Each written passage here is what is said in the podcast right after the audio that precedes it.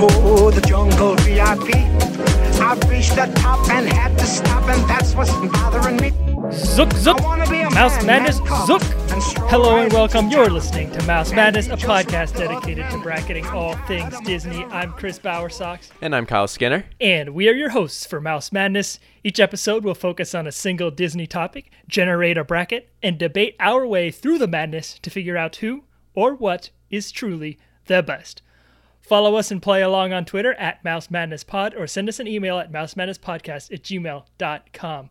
Kyle, we're back. It's officially Mouse Madness's one-year anniversary.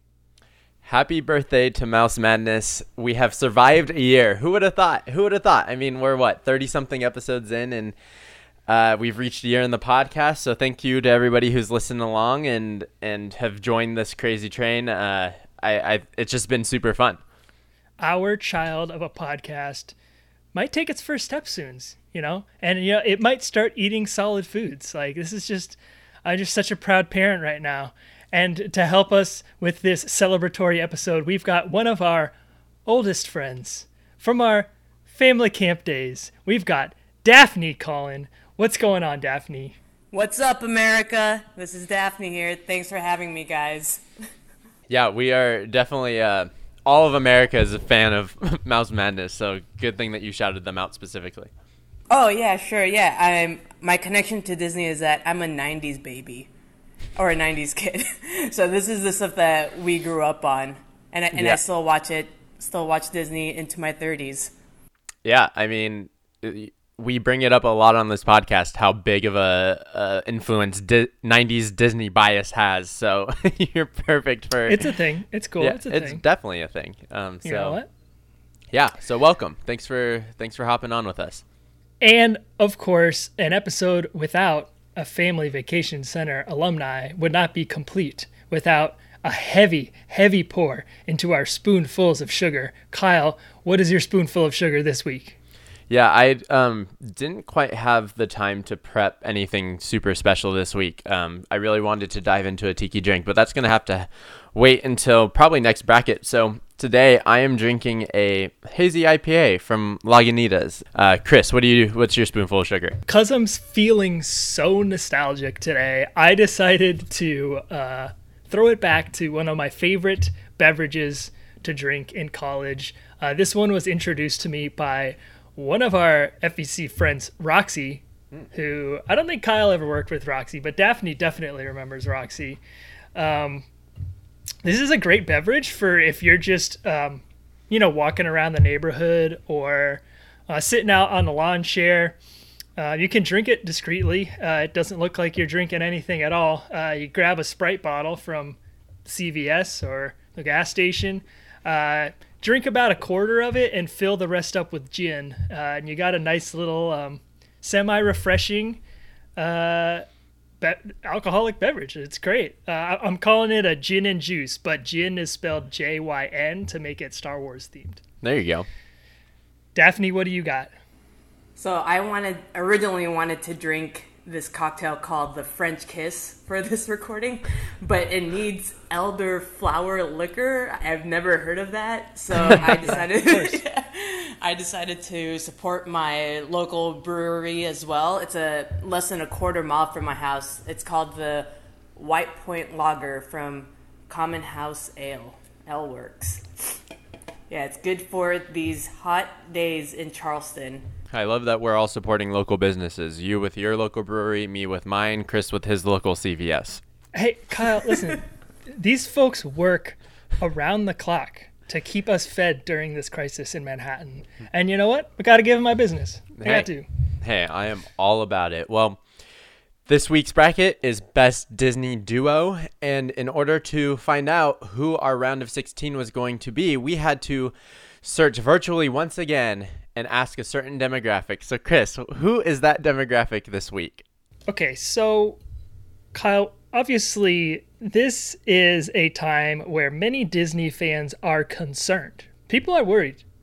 In particular, they're worried about the state of the Disney parks. They want to know, how soon can we get in there? How soon can we go on our favorite rides again? It's gotten to the point where it's a little bit...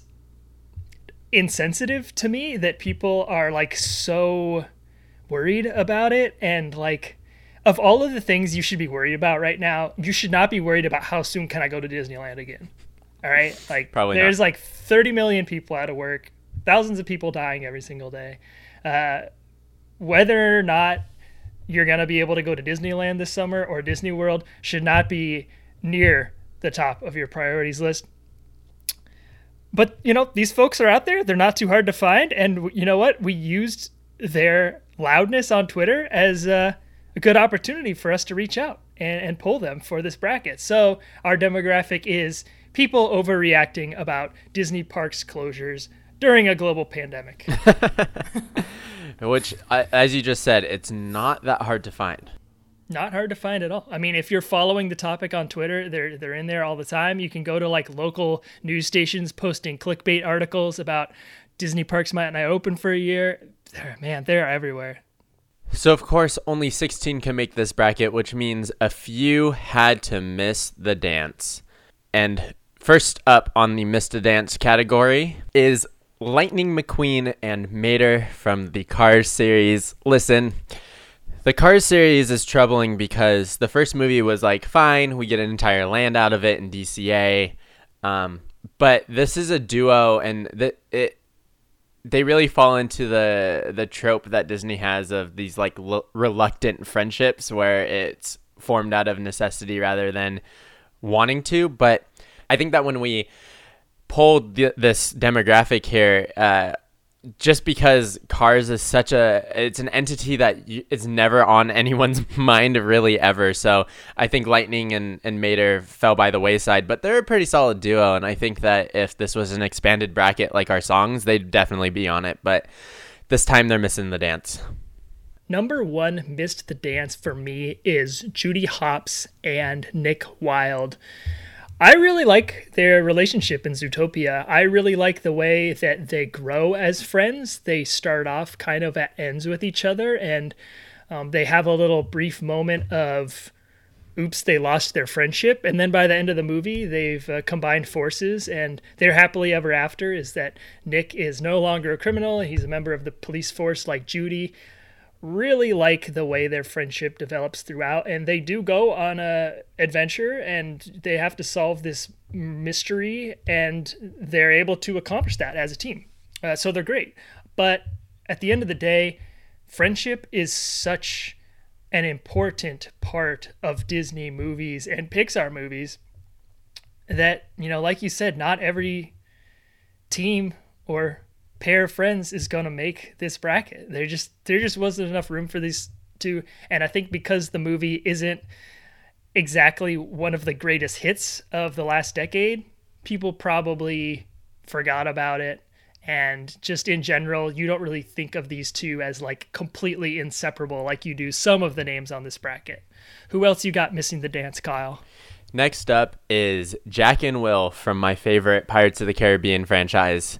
Um, the, this duo is interesting because, and it would have been really interesting to dive into because they are frenemies essentially the entire series, yeah. right? Like, yeah, it, Jack and Will need each other for basically everything that they're trying to accomplish throughout the entire series, but they also hate each other. There's so much deception, there's so much backhandedness about their friendship that I think that people don't quite think of them as a duo. And you could even say like Jack and Elizabeth are a duo or Will and Elizabeth are a duo. Like that that kind of threesome there is very much Wow. Yeah, it's very much um, frenemies.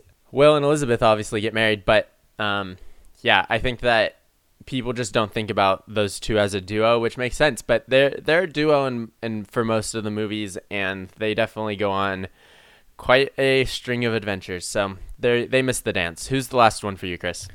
Uh, yeah, I think that's a really good point to bring up before we even get into this bracket. This idea of a duo is one that is not super well defined. There are all kinds of duo possibilities out there. There could be a romantic duo. You know, there could be siblings. Uh, it's really hard to decide like which type of duo is the best one. And this last duo that missed the dance is one of those that's a little bit blurry. That's Mary Poppins and Bert from Mary Poppins, they have this very kind of ambiguous relationship. Their romance together is kind of hinted at, uh, but it's never really like explicitly stated that these two uh, are together or were together at some point. You do get a moment where like there's maybe like a hint of jealousy when Bert is singing about all of the women that he knows and Mary's kind of like, "Are you through yet?" or something like that. So you get the sense that there is something there between them. Uh, but ultimately, this is Mary's movie, you know, and she's the one who gets stuff done. She's the one who drives all the action. Bert's great. He's great to have kind of in this Mary Poppins squad, but um, it's Mary leading the charge there. She's the leader. Uh, she's clearly the hero. Not as much give and take as some of these duos that did make the bracket. Daphne, when you saw the bracket and you see who was left off, were there any surprises for you, specifically with these these four pairs that we just talked about? Actually, no, I was looking for like, hey, you guys better have included this duo. And you guys um, you guys did well with this bracket, I think. Great. That's a perfect segue. Let's hop right into it. Cue the epic music. It is time to announce the best Disney duo bracket. Coming in with the number one seed, they are Toys! From Toy Story, Woody and Buzz. It wouldn't be a Mouse Madness episode without these two on the bracket. Coming hey. in at number two, it's Anna and Elsa from Frozen. No worries for this number three seed. From The Lion King, it's Timon and Pumbaa. Put that thing back where it came from, or so help me. Coming in at the number four seed from Monsters Incorporated, it's Mike and Sully. Will this duo get left behind? Will they be forgotten? Coming in at number five, Lilo and Stitch. Move over, Alvin. There's new chipmunks in town. Coming in at the number six seed, it is Chip and Dale. Zuck, zuck. Coming in at number seven from Cinderella, Gus and Jock. Thank God it wasn't Bing Bong. Coming in at number eight, from the movie Inside Out, it's Joy and Sadness. What do you get when you combine a stink brain and a fart face? Coming in at number nine from Wreck-It Ralph, Vanellope and Ralph. I am Moana! Coming in at the number ten seed from the movie Moana, it's Moana and Maui. Yeah. Will this elephant fly his way through the bracket? Coming in at number eleven, it's Timothy and Dumbo. Will this duo find the bare necessities? Coming in at number twelve, it's Baloo and Mowgli from The Jungle Book. Will this duo just keep swimming to the finals? Coming in at number thirteen, from Finding Nemo, Marlin and Dory. His name is Remy, not Ratatouille, you uncultured swines. Coming in at number fourteen, from the movie Ratatouille, it's Remy and Linguini.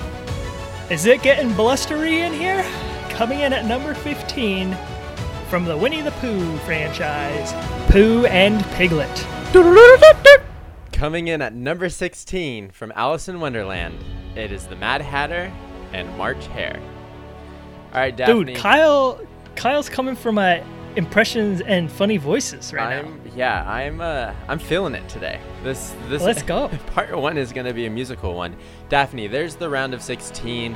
All of our participants are there. What are your initial thoughts on this bracket?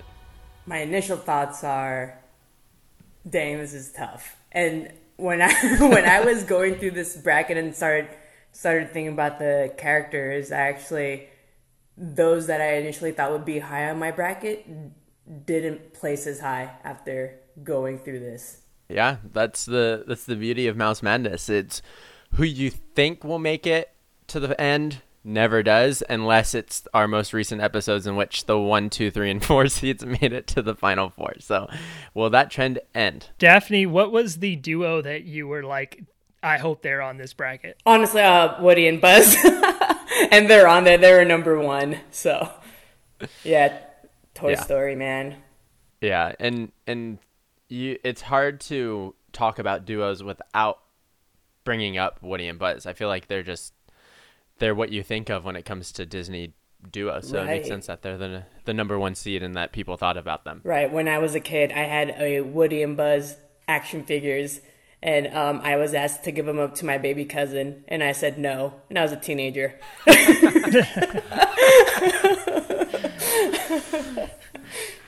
All right. Well, looks like we've already kind of started this conversation, so I'll go ahead and uh, corral it a little bit here, and we'll officially begin talking about our first matchup here. It's that number one seed Woody and Buzz versus the number sixteen Mad Hatter and March Hare. Uh, I, I one hundred percent agree with what you said, Kyle. I found myself going through this bracket and using Woody and Buzz as like a reference to every other duo and kind of defining and comparing against these two. Uh, and it's really important to kind of figure out why that is. And I think we'll do that throughout the bracket, so I'm not going to, you know, give it all up at once. Uh, let's talk a little bit about the differences between Woody and Buzz and Mad Hatter and March Hare. When we started researching this bracket, Kyle, you texted me and you were like, all these fools are the same. All of these duos are identical. They're exactly the same. And I don't even know who to advance because it's like, how are we going to choose between them? Yep. And I agree with that in a lot of ways. A lot of these duos are very similar, um, but this is an example of one that I think is really different. Woody and Buzz, the thing that makes them so endearing as a team is the differences they have between them. Woody is really charismatic and charming. He's really well-spoken, um, and he has a flaw, and that flaw is that he puts a lot of stock in how others think about him. He is really focused on his standing amongst the other toys, and he's really focused on him being Andy's favorite toy. And all of that is threatened when Buzz comes to town, and it reveals these flaws in his character. Buzz is someone who is really confident in his own skin. He doesn't need affirmation from any other toy or human. He sees himself as a space ranger, and he's going to perform his duties the way he sees fit. He's going to accomplish the goal that he has. No one can stop him. Uh, so these characters can can learn from each other. Mad Hatter and March Hare are like two peas in a pod, just living in their own world in Wonderland, right? Like Alice comes up on them. She hears the singing. She hears the teapots, and she's like, what is going on here? And you have these two guys, Mad Hatter and March Hare, and they're just total lunatics. And this is the problem I have with the movie Alice in Wonderland, is it just doesn't make any sense. It's just like, she comes up on this duo, they're like speaking their own language. It's super confusing. And she's like, all right, bye. Thanks for nothing. um, there's really no like growth. There's really no, like, I don't know, way that they complement each other. I don't necessarily think that's a bad thing. This duo makes me think of one of my best friends, Kyle G, who you've met before, Kyle Skinner. We have been friends since we were like four years old. And uh, my girlfriend, Julia, met Kyle for the first time like last winter. And after the visit, she was like, when you were talking to him, it was like you were speaking your own language. And I had no idea what you guys are talking about. That's and, like, Nina and Daphne. Right. Yeah. Like we're talking, we're talking about baseball, or we're talking about, you know, whatever. Uh, but we just have this way of communicating with each other that like over, over two decades of communication has made us just like, I don't know, create this own way that we uh, speak to each other. And so Hatter and Hare really remind me of that connection. And uh, I think it's great, but on screen, you're looking for characters to develop. You're looking for really dynamic relationships, ones that change on screen, ones that you can like learn more information about as the movie progresses. To me, Hatter and Hare just don't have that. And while I think they are best friends, I think Woody and Buzz are the clear choice here in the first round. Yeah, um, probably not going to spend too much more time on this because we just brought it up, how you think Disney duos and you think Woody and Buzz. And I think you bring up a super great point about the Mad Hatter and, and the Hare. They, they're very much like, you can see yourself and your, your individual friendships within them, right? It's like a certain connection that makes sense only to you and that friend that you are best friends with. But with them, they're just like straight up lunatics, like you said. They're, they're, it's not like just this thing that they have. It's, they're literally crazy. So, yeah, Woody and Buzz are going to move on here. I, I They had, unfortunately for the hair and and for the Mad Hatter, uh, Woody and Buzz had four movies to develop. And the Mad Hatter and the Hair had a animated feature that Chris doesn't like and a live-action feature that is not good. So, uh, Woody and Buzz are moving on. Daphne, I'm sure that is, comes to no surprise to you. Yeah, so I, I do agree that Woody and Buzz... they're definitely going to move on, but I think um, when the friendship starts to develop and it's based on them, I think they want to rescue each other for the sake of keeping Andy's toys together, keeping this this little boy happy, right? But let me ask this. Would they go that length for any other character if they were to have gone missing and they need that character needed saving? Well, you see that in... Toy Story four, it opens up with the R C car, like, drowning, right? And they're all going after him to, like, save him. So I think that they are all looking out for each other for sure, right? They're trying to keep Andy happy. They're trying to not be discovered as, like, being alive, I guess. But there's that certain connection that Woody and Buzz have that is even deeper than just, like, going to save one another. It's like to help each other grow, to stay sane for the most part, um as you get into later movies, not so much the first one. But yeah, that's a it's a great point. Would they do that for others? Probably, but not to, maybe not to the extent. Let's move on down the bracket to number eight, Joy and Sadness versus number nine, Vanellope and Ralph.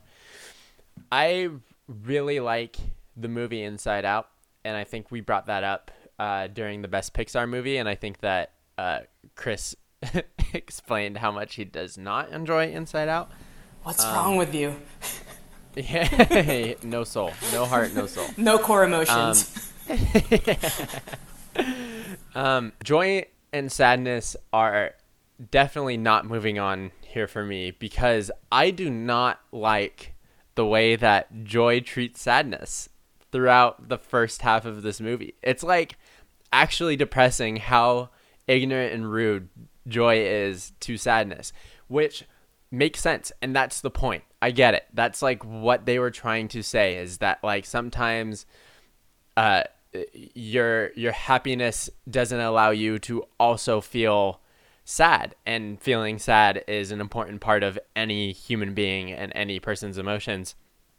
But if I throw out that kind of like, this is our intent for the movie, and just focus on these two characters, Joy is so like, I'm going to bring this up with, with Woody and Buzz in, in next round for sure. But like, Joy is just so ignorant and so rude to Sadness, who is just, Sadness is just trying to exist and be herself. And Joy is not allowing that to happen. Their adventure is very similar to Dory and Marlin, in that Marlin doesn't trust Dory to make decisions. And it's the same thing with Joy and Sadness. Doesn't trust Sadness to make these decisions, even though they're often the correct ones. And I can't really fault them at that here. And as I discuss this, and as I continue to discuss these duos, one thing that's going to come up over and over again, and we can make a drinking game out of it, is I'm going to say... a lot of these duos deal with like a reluctancy to be friends, and Joy and Sadness are kind of one of those. Like, Joy doesn't really want a whole lot to do with Sadness because she feels that Sadness ruins everything. So they're just kind of stuck on this adventure. But I think that um, Joy and Sadness and, and Joy's ignorance and her rudeness towards Sadness is just, they also like, I don't know that they stay a duo. They they get make it back to the control center, and then everyone, all of the emotions are back together. So like, who's to say that Joy doesn't go back to just ignoring Sadness past this movie, right? So for me, it's Vanellope and Ralph moving on. I'm gonna I'll talk about them more if they if we choose to move them on, but I just like them a lot better than Joy and Sadness here. Kyle, I would just like to address these allegations that I hate Inside Out. I I am someone who is not afraid to admit when I was wrong about something. You know, like I have this I hate Coco thing or whatever. And yes, I do hate Coco, but I'm willing I'm willing to watch it, you know, regularly. I'm willing to find things I really like about it. And, you know, as we've grown with this podcast, I think I'll admit it. I hate Coco less than I did uh, when we started. Um, All right, so, baby steps. So here we have Inside Out, this movie that when we talked about it in the Pixar bracket, I was really anti-Inside Out. And I have reviewed Inside Out again in preparation for this bracket, and I still hate Inside Out, man. Just so, oh so much. It's just oh everything gosh. I hate about Onward amplified times ten. Oh my gosh. Um, so I will not go too deep into all of that because this could be a two-hour rant session on Inside Out for me, but I agree with you, um, especially what you said about this movie being about joy. Every good duo has an element of give and take, and there is no, no take for sadness here. Um, this is just a heat check for joy, is what this whole adventure is, right? It's just her coming to the realization that she needs sadness. Sadness, I'm not sure, has that same type of realization. I think she learns her self-worth, and I think that that would be more effective if it was amplified. I think joy and sadness's relationship, their status as a duo, would feel a lot stronger if the movie had taken the time to really focus more on sadness. And if they would have tested their relationship in some of the ways that a lot of these other duos are tested, you know, like their friendship being tested, you know, they split apart and like, you know, they're mad at each other and then they realize how much they need each other. That kind of stuff doesn't like happen. Vanellope and Ralph. Exactly. Um, and like you said, we can talk more about that uh, next round, but yeah, there's just not a whole lot for me to work with, with joy and sadness. Um, and so, you know, you've got a team like Vanellope and Ralph who both get what they want in their story, and they're two completely different things. I think that works a lot better than uh, what's what's going on inside Inside Out. So I'm going to advance them as well. Daphne, a- any thoughts on joy and sadness? I love this duo, so I think both of you are crazy. I think it's like yin and yang, you know, like what you uh, like what you yeah. said. Um, it has yeah. the character development, and I think that character development yeah. is. With joy when when she does realize Riley does need sadness to fully get an experience of whatever she is that she's feeling. Right. But also Joy was super willing to just straight up abandon sadness when she's like uh, this uh, whatever like launched her towards the control center that didn't work out, and she told sadness she was going to have to leave her in long-term memory. Yeah. And she just was like, I'm out. Yeah. Like, Joy sucks. She's like, yeah, kill- I mean, she's a killjoy. yeah, I'm. Uh, I'm okay with like what um, Joy learns. Like, I'm. I'm okay with like her arc, quote yeah. unquote. But sadness just yeah. doesn't have one. And for me, a good duo, they both have to have one. Um, and so, right. and so that's a perfect segue into our next matchup. Uh, which is the number four seed Mike and Sully versus number thirteen Marlon and Dory. This Whoa. one is really, really, really hard because all four of these matchup. all four of these yeah. characters have individual personalities. So let's break it down because this might take a while, um, and I don't I don't even really have a, a clear winner yet written down for these two. Um, so first thing I'm going to do with Mike and Sully is I'm throwing out Monsters U. Uh, the the way that we understand these characters, I think, should start and end with Monsters Incorporated. Monsters U kind of like rewrites Mike as this like wannabe jock. And um, I just I don't think that's important information. I'm not sure that fits with his character that they created in Monsters Incorporated. So I'm I'm throwing it out. All right. Um, so Sully is someone who has good intentions. He's someone who has a strong moral compass. He's someone who just wants to do what's right. And everyone around him sees him as this like superhero stud. And he, I don't think, cares that much. Um, he just really wants to be a good person.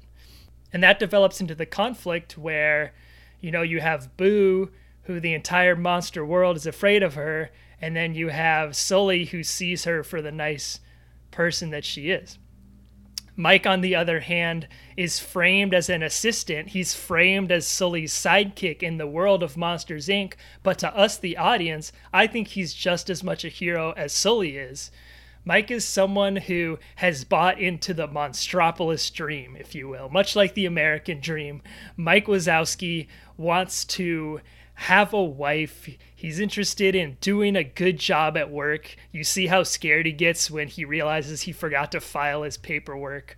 Uh, he gets a new car in the Mike's New Car short. He, he's an active consumer in society. He's got a reservation at Harryhausen, the nicest restaurant in Monstropolis. Right? He's just he's just a guy that wants to climb the corporate ladder, uh, and and that's threatened as well when his uh, when his friend has this human on his hands that might threaten Mike's standing in the company. Right? Uh, so you have characters with kind of like opposing personalities, but still able to complement each other. So throughout Monsters, Incorporated, we get to see those personality traits create roadblocks for their relationship. You know, at the beginning, Mike being willing to assist in any way possible is great for Sully, um, and keeping his scare numbers up or whatever. Um, and by the end, like I said, it's uh, it's a problem for Sully because Mike wants him to follow the rules. You've also got Marlin and Dory, who, just like Mike, Dory is framed as Marlin's sidekick. Uh, you know, Marlin's the one with the plan. He's the one with the goal. He's the one with the final destination in mind. Marlin is a fish with major control issues, and Dory is a fish who is very spontaneous and will do whatever she feels like at any time. And like, this is Marlin's worst nightmare. Okay. Yeah. Um, And, you know, you can look at that and be like, okay, so like Dor- Dory is here to like cure Marlin's craziness. Um, but I think Marlin can help Dory out in a lot of ways as well. You know, Dory's kind of a, a loner fish without a direction in her life. And she doesn't really feel a sense of belonging anywhere. She's very lonely. And she has this motto, just keep swimming. And to me, just keep swimming doesn't really mean anything if you don't have anything to swim towards. And Marlin is able wow. to put that goal in front of Dory so that she can, you know, work towards something. I'm not sure she ever gets the moment in Finding Nemo to appreciate that idea. I think that's one I'm kind of creating in my head, like reading between the lines. But uh, I like it. I like that interpretation. Uh, Dory also, you know, teaches Marlin to be spontaneous. She's got Marlin jumping on jellyfish and getting sucked into whale mouths. She's someone who's very social. She a- helps Marlin ask for directions a couple of times. She loves making friends. You know, Marlin's someone who really doesn't like having people close to him because he's lost people close to him. Um, it's just a great, great match. And while I love the interpersonal conflict throughout Monsters, Incorporated, I think the final realization for Marlin of how much that he needs Dory when he's like super, super mad at her when they're inside that whale mouth, like that is just such a sweet moment and like makes their relationship just like crystallize when you hear her say, "You're just gonna have to trust me," and then he lets go. Like, oh my god, incredible. Um and you know, they find they find Nemo. They do it. Found him. So um going with Marlin and Dory here. Yeah, I think uh Marlin and Dory is a is a good story of your deep your deepest relationships aren't aren't perfect, and you gotta yeah. Yeah. work work yeah. to get absolutely. past those imperfections. Yeah, absolutely. And it's interesting that you bring that up because I think that Mike and Sully go through a very similar, maybe not as dramatic kind of, you you don't realize how much you need the other until you really need the other. And that part comes when they're banished, right? They're they're thrown out of this They're mo- what, what is their Monstropolis? They're yeah. thrown out of their city, and they end up in the Himalayas where they meet the Abominable Snowman. Um, and they, they're physically fighting throughout that entire scene, which I don't necessarily like a whole lot about this duo, um, because I don't know that I've ever gone to like the extremes of wanting to physically fight my best friend ever. Um, I think yeah, that but you're a chill guy, Kyle. You're like the sure. chillest guy I can think of. But so is Sully, I feel like, and so I mean, I guess he was passive. Whatever. I just don't. I don't see that being necessarily the message that they should be sending. I think that it could be worked out, and maybe that's just me who wants everything to just work out speaking here. But um, they do go through this kind of, I need the other in order to make all of this happen, in order to get Boo back safely, and um, it, it it's hard to go against Dory and Marlin here. I think that if we did some sort of massive, like one hundred twenty seated bracket of like best Disney character, like Sully is a pretty solid character. Mm-hmm. I think that like all of the points that you brought up are super valid, that he, like he's the type of person that I think people just wish they were, which is like just wanting to do the right thing. Um, even if he's the best, he's not boastful about it. He just wants to do a great job at work. He wants to be a great person, wants to be a great friend, wants to be a great monster who is, in our terms, a great person, right? So I I love Mike and Sully. And I, like you, I'm throwing out Monsters University. I'm also throwing out Finding Dory yep. because yeah. you find you find Dory is more of a duo with Hank in that movie. And Marlin and Nemo are pretty non-existent, and they're really just battling Becky the bird the entire time. So I'm throwing that movie out as well.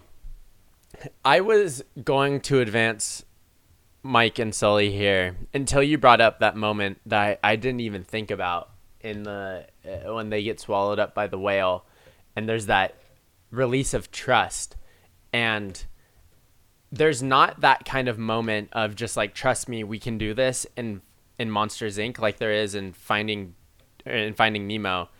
And I think that's super important because it, it does show the growth of that friendship and the arc of that friendship, with Dory being like, you just have to trust me. And that's Marlin's biggest fear, is just trusting others, because he trusted his wife. And what did his wife do? She she done gotten eaten, and so did all of the other babies. she, and, now, she did. and now Nemo she has gone. A, she gone, and now Nemo also has a small fin because of his mother's actions. And so Marlin's not willing to give that up, and that moment is so powerful because it it's like that's something so deeply ingrained in Marlin that in order for a friend to change that, that has to be a pretty good friend. So that friendship is so important here. Chris, I'm agreeing with you. I mean, we've been talking forever already, but like, and we haven't had any disagreements, but I think that this the, this is going to be the upset. So uh, Dory and Marlin are moving on. Uh, I hope we didn't upset you with that one, Daphne, like we did with uh, Joy and Sadness. No, no, what a, they're a perfect duo to help each other develop here. Also, I hope that whoever has a uh, Just Keep Swimming tattoo thinks about what Chris just said. About, like, you in order to just keep to swim for. Yeah, he just he just ruined it for everyone. Dude, in order no. to just keep swimming, you have to have something to swim towards. Dude, you're just, just treading water. If you're just com- you're treading water, man. Like that, that what?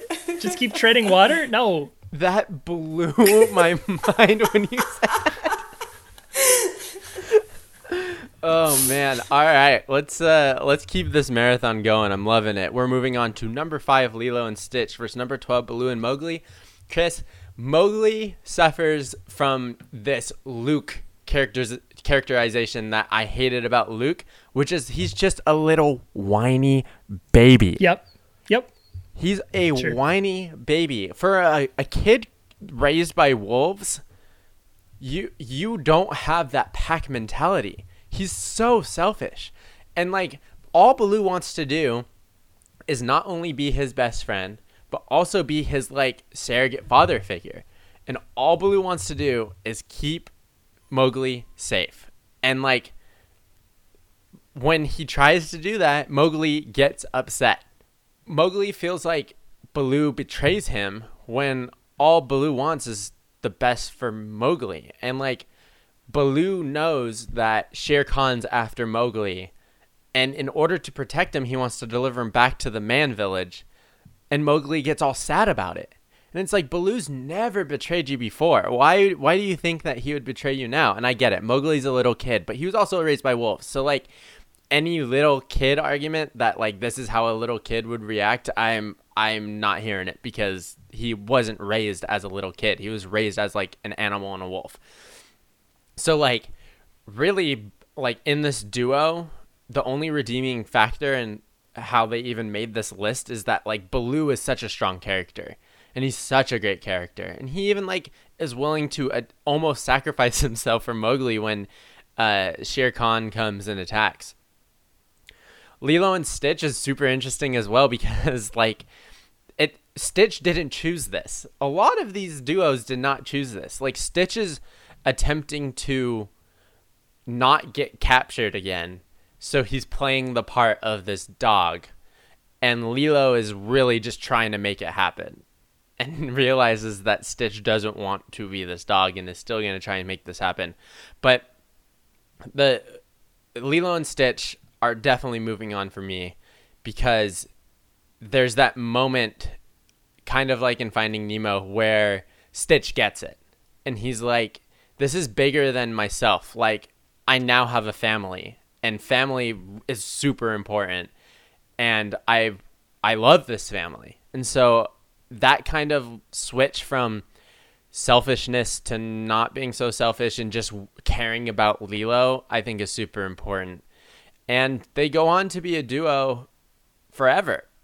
Off after this movie, you have multiple sequels. After this movie, you have an entire television series. They go on adventures together. This duo is pretty strong, and it it goes from, like, a owner pet situation to, like, a friend situation super quick. So, for me, I just don't like Mowgli at all, and I'm not even I'm not even talking about the live action one, because I think the live action movie is actually pretty good. But I I in the animated version, I just don't like Mowgli at all, and I think he's a he's not a great friend to Baloo. And just by default, Lilo and Stitch are moving on here. Yeah, same here. Lilo and Stitch for me, hands down. And I think it's one of the few Disney movies where it's showing an imperfect home, but it's okay when you have this family that loves and supports you. Oh, and, and the message that your family doesn't have to be blood.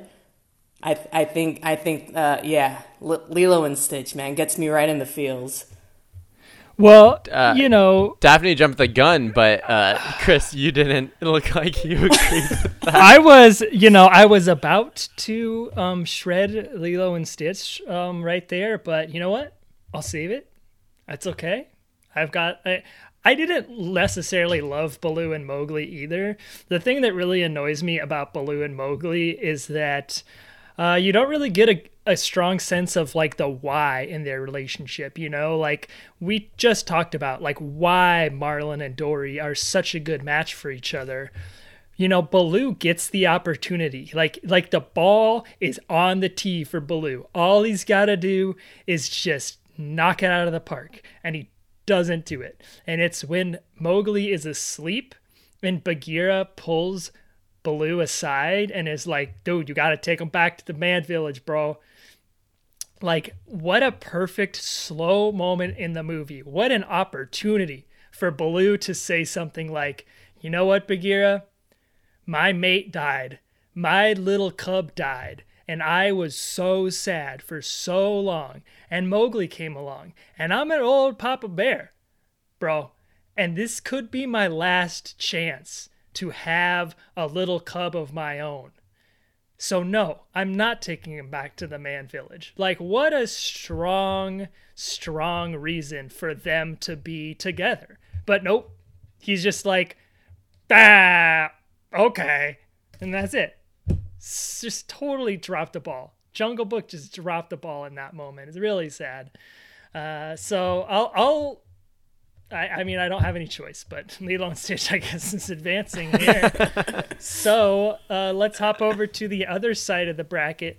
We've got some sister power.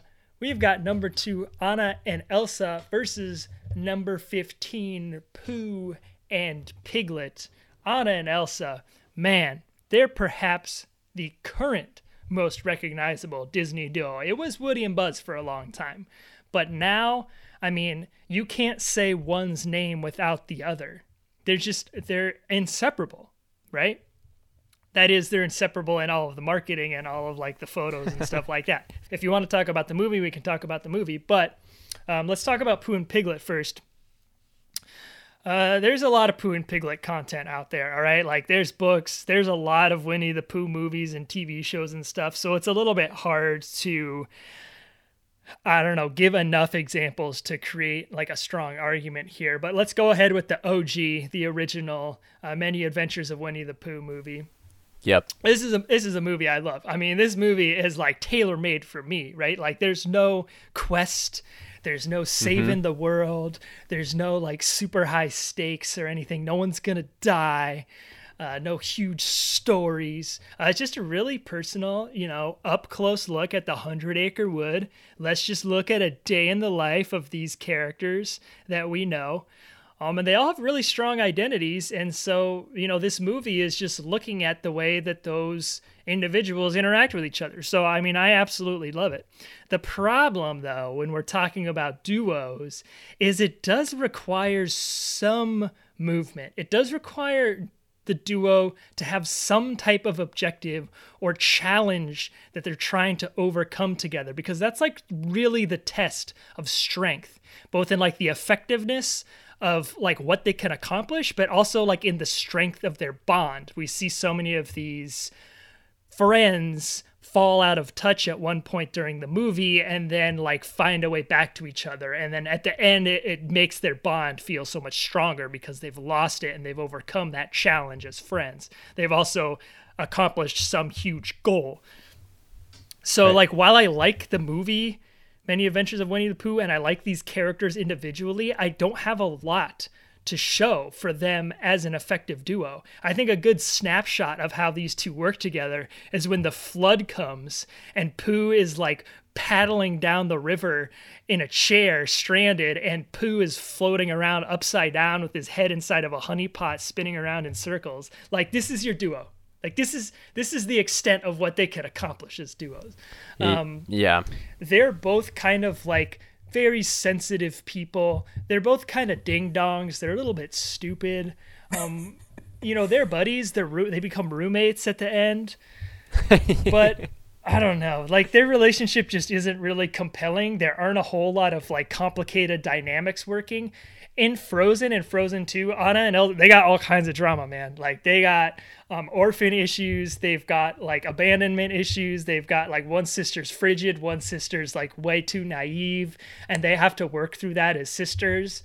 And uh, that's just, I mean, that's just so much more interesting to watch. So I'm I'm easily going with Anna and Elsa here. I do love me some Pooh, though. I love some Pooh. Yeah, I have issues with Anna and Elsa, but it's not sh- strong enough Same. to not move Same. them on here. Same. Yeah, it's not strong enough to move, not move them on here. However, we, Chris, there is a Frozen and Winnie the Pooh connection, and I don't know Get if you found here. this in your research, but it's incredible. So, one of the greatest bits of all time, it comes from the two thousand eleven Winnie the Pooh movie, and it's when the gang gets stuck in a hole, except for Piglet, and they're wanting Piglet to get them out. Oh, I've seen it. And Rabbit Yeah, that's a is meme. Trying... Isn't that a meme? Mm-hmm. And Rabbit's trying to instruct Piglet on how to get him out, and Piglet finds a rope, but he cannot not. Mm. And that pun and play on words is just the entire bit, and is just like, it's such a funny... Everyone go to YouTube and find the cannot not uh, scene from Winnie the Pooh, because it's fantastic. The two thousand eleven Winnie the Pooh, guess who did the, the songs in that movie, Chris? No, not Anderson Lopez. The Anderson Lopezes. Oh, they wow. did the songs, who also did the songs for Frozen. So wow. there's your uh, your connection here in those duos uh, in, in this matchup. But it's on and also moving on. Uh, the points that you brought up are are just too valid. Pooh and Piglet are just numbskulls. Uh, Pooh can't focus long enough to even like rescue Piglet in that many adventures scene in in, in that one storyline. He goes through and meets Tigger and helps Rabbit with his garden and ends up bumping into Piglet after Piglet has flown away on that on the river after the flood. So it's they're great friends, but in this bracket of duos, they're probably not the best duo. Anna and Elsa are moving on here as well. Daphne, are you a big Frozen fan? I know that you recently discovered the Frozen two soundtrack and all the covers, so... Oh, that Weezer, that Weezer cover is so good. But yes, no, same thing for me, though, Anna and Elsa. Chris, the um, the reasons that you listed why you love Pooh and Piglet as as characters, those are the same reasons why I hate them. They're just... they're just they're just too calm and gentle for my liking. But yeah, Anna and Elsa, I think also what a unique duo. I don't know how many sibling duos we have in Disney. Not many. Not yeah. many at Not all. Not many. Yeah. Yeah. Except for Onward, which I guess wasn't worthy enough for making this bracket. I mean, it was a terrible whatever. movie. It was a terrible movie. So, you it know, wasn't. What do you, it was not a terrible What do you movie. expect? Our review stated it was not a terrible movie. Let's move on in the bracket here. We got number seven, Gus and Jacques from Cinderella versus Moana and Maui from Moana. The mice scenes, and I brought this up in the best animated bracket, are some of the best in Cinderella. I think they're so funny. Um, but the Gus and Jacques are... We just see them in the infancy of their friendship. Yeah. Because they meet each other in that movie and we see them meet each other in that movie. And really, here's another, here we go. Everybody get ready to take a drink. It's a reluctant friendship again. It's like Jacques has felt like he needs to be friends with Gus. And so he's taken Gus under his wing essentially. And is just like, you fit in, Cinderella's great. She feeds us and stuff.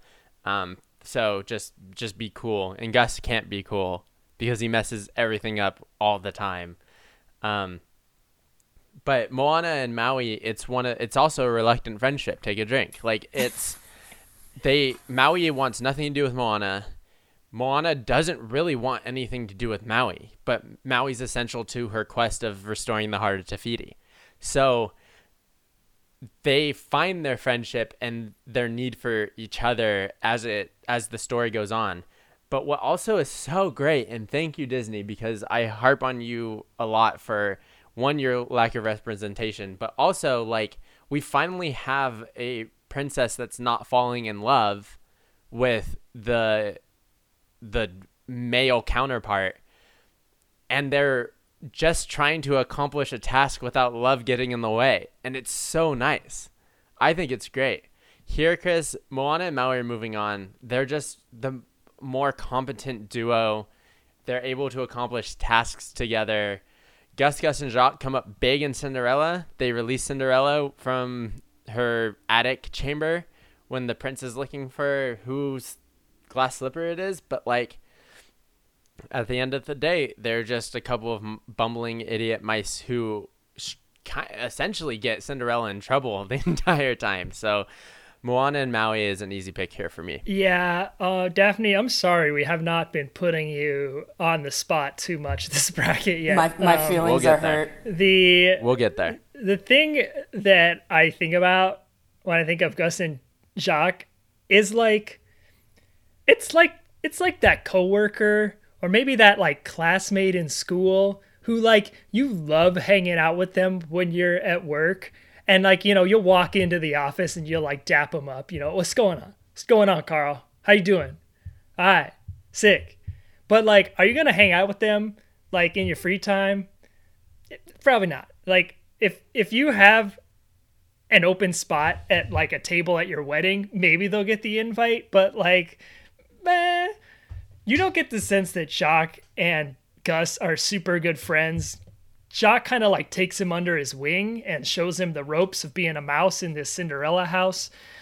But I mean, they can hardly talk. So like, you don't really get, you don't really get them making like a strong emotional connection, um, which you do get with Moana and Maui. Like they constantly face uh, trials throughout their, their journey across the sea. And like their trust in each other is constantly tested. It's like Maui having to come to terms with the fact that this tiny person who doesn't know how to sail a boat really is, I'm going to have to, you know, help him out, you know? So, um, so yeah, I agree. I like, uh, I like Moana and Maui here. Yeah. Same here. Mo- Moana and, and Maui. And I think, um, the main character is not falling in love with the, with the male hero in this story. And then again, a rare Disney duo, a demigod and a, and a human, and also a, right. a different form of royalty where, where this princess is not going to live in a castle. Rather, she's saving her village. And and Moana really made it far in our heroes bracket, the original bracket, for all of these reasons. So uh, she's definitely a strong seed here, too. So we'll move along to the next round. We've got Timon and Pumbaa versus Remy and Linguini. Now, this is an interesting matchup for me. Um... Kind of the opposite of the Marlin and Dory, Mike and Sully matchup. Like, I can't decide which one I hate more. Uh, hate's pro- oh hate's, hate's probably a strong word. That's probably a strong word here. But, you know, I'm, I'm having problems seeing, like, a like an obvious upside for, for both of these. So Timon and Pumbaa, much like Hare and Hatter, they have their own culture that they have created and that they are just living in. All day long. Hakuna Matata, yep. brah. Hakuna Matata.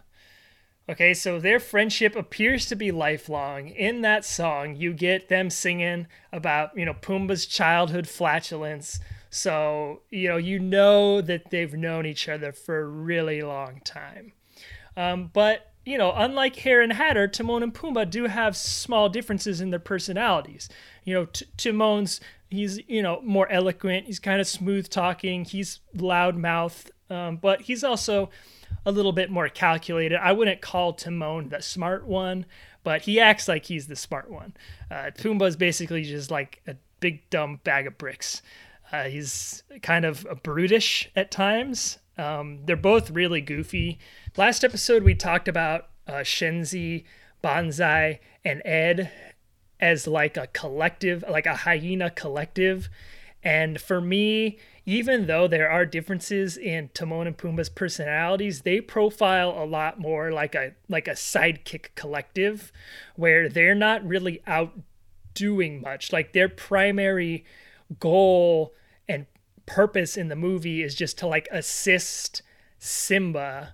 Um, they don't really have a whole lot of like long-term objectives for themselves. Uh, I mean, that's like their whole thing. Like their whole thing is to just like not care about anything. Uh, they, they are able to kind of like, you know, get it together and create some action during that climax scene when everyone's fighting each other and, you know, Pumbaa charges through a bunch of hyenas. You talking to me? Uh, it's great. Great scene. Uh, Pumbaa's got a short fuse. I just, I, I think there are so many characters on this bracket that are like hero level duos, you know, and Timon and Pumbaa are just not hero level. Uh, and here you got Remy and Linguini on the other side, and they are hero level. I wouldn't call them heroic per se, but they are hero level in that the focus in the movie is on them. Remy has a great backstory. Remy is a great character. He's a rat. He's a misfit rat. He's a misfit like many of the characters in this bracket are. Uh, he really likes the finer things, and he has issues at home because he won't fall in line with the rest of the rats. He's got some daddy issues. Um, very, very strained relationship. And he's uh, he's really creative. He's focused on creating and not being like a, a rodent that takes things. He wants to create things. Uh, so we really sympathize in him feeling out of place at home. But, you know, while he is happy to pursue his own objectives, he's also kind of a loner. And Linguini, also a loner. So it makes their relationship feel natural in a very similar way to Lilo and Stitch. Both loners, both without others in their lives. So uh, they go well together. Um, and we, we see them as loners, too. It's not like uh, Timon and Pumbaa where, like, you know, we, we don't see them without each other, right? I hate Aladdin. Uh, we all hate Aladdin. Aladdin's Aladdin is a huge fraud, right? And Linguini is a huge fraud, too. Linguini is the illegitimate child of this Gusteau guy, right? And his thing is that he is trying to find his place in the world. Like, he just feels so lost, and he has these high expectations he's put on himself. Yeah. And so he's basically lying his way to the top of this restaurant. And uh, when Linguini loses Remy, we're supposed to, like, sympathize with Linguini, I guess. And, like, you know, I really don't. Because it's like, dude, this was a bad idea in the first place, you know? So the ethics are a little bit blurry there. And I and I don't really love that relationship for that reason. It seems a little bit one-sided. Ultimately, I think I'm going with Linguini and Remy here still, just because I do like the backstory stuff. And there is at least some, like, reason for Linguini's actions proposed. I don't love it, but it's there, it's present, and I can kind of wrap my head around it. Uh, like I said, Timon and Pumbaa feel more like sidekicks to me. Um, there's less ups and downs in their relationships, less interesting. So I'm going with Linguini and Remy.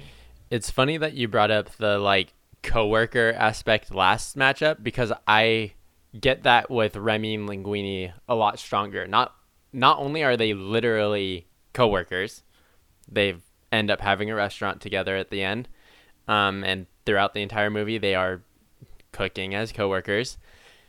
But it's also the relationship of, like, you can be extreme homies with, like, somebody at work, but you might not hang out with them a ton outside. And the the times that we see them hanging out outside of work is is Remy, like, attempting to train Linguini to move correctly when he pulls these strands of hair, which, like, it's it's like a creative idea, but also not. It's just, it. I don't, it's like, right. It's, I don't understand the science behind yeah, how that works. And we don't always need the science, but here it's like, come on, eh, I, whatever, who cares? Honestly, like, Remy just wants to cook, man. That's all Remy wants to do. And, like, he accomplishes, accomplishes that with Linguini.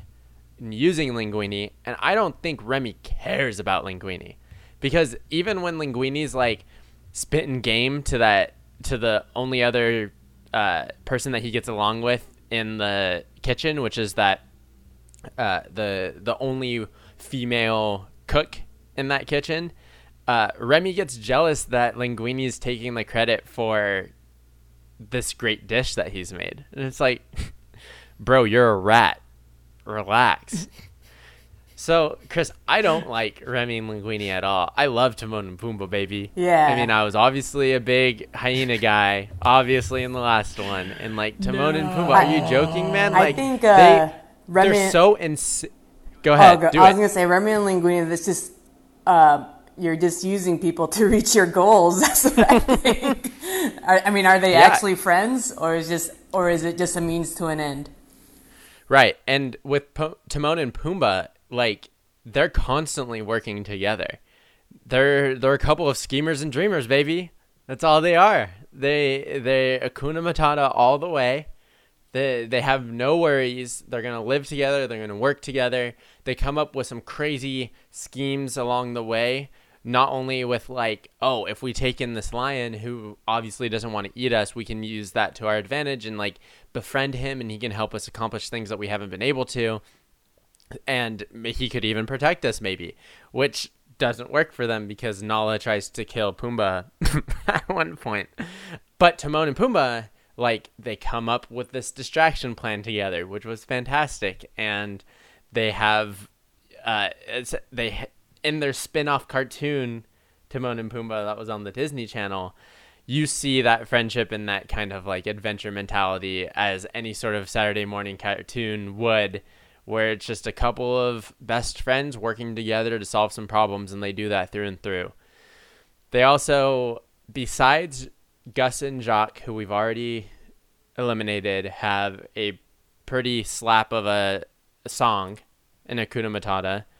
Gus and Jacques take part in Cinderella, which is also a fantastic song, but the, we're never going to talk about them again.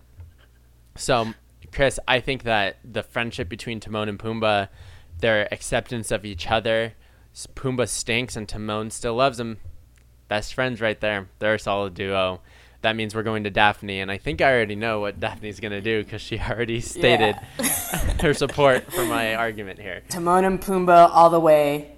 Let's round out this episode with our final matchup of the round of sixteen. We have Chip and Dale from just the Disney collection versus Timothy and Dumbo from Dumbo. Some fun facts for everybody. Here we go. Here we go. Here we go. Here we go. Buckle up. Chip and Dale. One of Disney's oldest cartoon characters in general. They made their debut in nineteen forty-three in a short called Private Pluto. Um, That's at a propaganda? It was during the wartime efforts, and it's a thousand percent propaganda. And it's it's like everyone's going to work for the war, including Pluto. And that's like that's the the kind of overlying uh theme of that short, but it's really the introduction to Chip and Dale, who are actually just like little punks.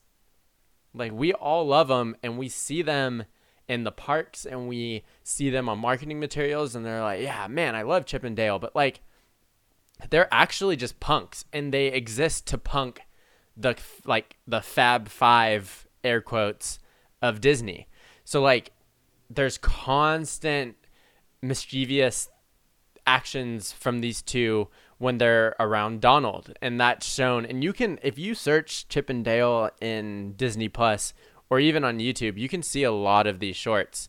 And one of them that's on Disney Plus, where their super quintessential personalities are on display, is Corn Chips, in which like Donald's making popcorn and the chipmunks are being annoying about it and trying to steal it and whatever. Like, they're they're you don't get a whole lot of personality out of them in these shorts, except for that, you know, that Dale's a little bit dimmer and Chip's really the leader and the schemer and the one that's coming up with the plan. But then you have Rescue Rangers, which like completely flips the squ- like the script on these characters, because while they were mischievous and causing trouble, now they are rescuing people from trouble. So there's this like dissonance of the Disney brand in the nineties when Eisner was trying to like bring all of these classic characters back, and in doing so he establishes this uh, Disney afternoon with like the Rescue Rangers. So you bring back Baloo, and now suddenly he's a pilot, and you have Chip and Dale, who are now rescue rescuers and like detectives, Indiana Jones type. Right? So like, it's hard to really nail down who the true Chip and Dale is, but I'm kind of throwing out the Rescue Rangers because I think that the true form of Chip and Dale is this mischievous kind of duo who's trying to cause problems for others. Um, and then on the other end, you have Timothy and Dumbo. And like, I really appreciated this duo after not only doing more research on them, but also kind of rewatching Dumbo, which is easy to do because it's only like what forty minutes. So like, yep. Timothy, there's not a whole lot to gain on his end. He just feels Dumbo's been wronged and wants to help him, and in doing so, he establishes this friendship with Dumbo, and is like, "Yo, listen, Dumbo, we're gonna get you to your mom. We're gonna try and free your mom. We're gonna make this happen." And ultimately, he does bring Dumbo back to his mom, but mom's locked up, and it's the saddest moment in Disney history. So I put that on the books for when we do the saddest moment bracket, that Dumbo being cradled by his mom to baby, baby of mine is the saddest moment ever. You also got to love that these two get drunk together, Chris. Ah, dude, That's I was right. like, you better talk about that scene they, where they get absolutely wasted. Chris, they get hammered together. It feels a lot like us, Chris. We're we're Timothy and sure. Dumbo. We sure. we meet once okay. a week. We drink. We get drunk. I start ranting about how one oh one Dalmatians is the greatest movie that Disney's ever produced. It's it's great. Like who who doesn't want that from their best friend, unless of course you don't you don't want to drink. And then also, like, Timothy is a major hype man. Not only just like, yep. listen, Dumbo, like, your differences are, are like, great. You're worthy. Don't let others punk you. But also, like, he knows Dumbo can fly. So he needs to just give Dumbo a physical manifestation of that, which is this feather. And he's like, listen, if you hold this, you're going to fly. I got you. I promise you're going to fly. And he does. And this is... and. Like, to understand the psyche of your friend in the way that Timothy does just makes them such a powerful duo. So, Chris, I have the upset here. I'm moving Timothy and Dumbo on past Chip and Dale. Kyle, I was I was definitely leaning Chip and Dale, um, just because, you know, because of the I word, because they're iconic. There it is. I feel really, I feel really guilty whenever I argue against anyone. Goofy, Mick, Pluto, Minnie, Donnie. Like, you know, I just, I feel Donnie. so bad because, like, this whole brand is built on the backs of those fools. Yeah. You know, so to be like, oh, Chip and Dale, like, the uh, Rescue Rangers ruined them, or, like, you know, they have an identity crisis. It's like, man, everyone knows Chip and Dale, mm-hmm. you know? And, like, it makes me sad to argue against them in any way. I like that they're little rascals. I like I like that they're punking people because, you know what? Sometimes Disney is a little bit too stiff, especially the Fab Five, you know? And and we need people like Chip and Dale who are constantly, like, checking these fools. Yeah, sure. But, you know, just the scene where they get drunk together um, and they start seeing pink elephants, like, that's relatable right there, man. Like Like, that is... friendship. That is duo, right? You're just sitting around trying to have a good time, trying to celebrate. Next thing you know, you're in way deeper than you thought you were supposed to be. Yeah. Like, you're like, oh, what's going on, man? They're going to wake up the next morning and be like, dude, what, what, what happened last night? I mean, that's, that's good duo material. So I think I also am going to go with Timothy and Dumbo. Daphne, we have reached the end of the first round. What are some of your thoughts here? Timothy and Dumbo also. But overall, I think we we made the right choices, guys. Yeah, for like for me thinking that this was such a difficult bracket, I think I think we made the de- most of the decisions pretty clean. Yeah. And I think that in our like if you really go in and research these duos and then kind of nitpick their relationships to each other, you learn a lot about kind of Disney's thought process about opposites attracting and and how friends can be found in the most unexpected places. And this is honestly, I mean, we've been going for a while here and we've only gotten through the first round. And I think it's because it's so fun to talk character and it's so fun to talk about these duos and their relationships. So I'm excited for the next episode, and I hope everyone who's listening is just as excited as we are. All right, folks. Well, before I sign off, just want to say thank you to Daphne. Thanks for joining us today. We appreciate you. Thanks for inviting me, guys. Well, everyone out there, you know where to reach us. You can follow us on Twitter at Mouse Madness Pod. Send us an angry email at mouse madness podcast at gmail dot com. You can join our Discord server. You can join our Facebook community. Until next time, we will see you all later. Doobie doo, I want to be like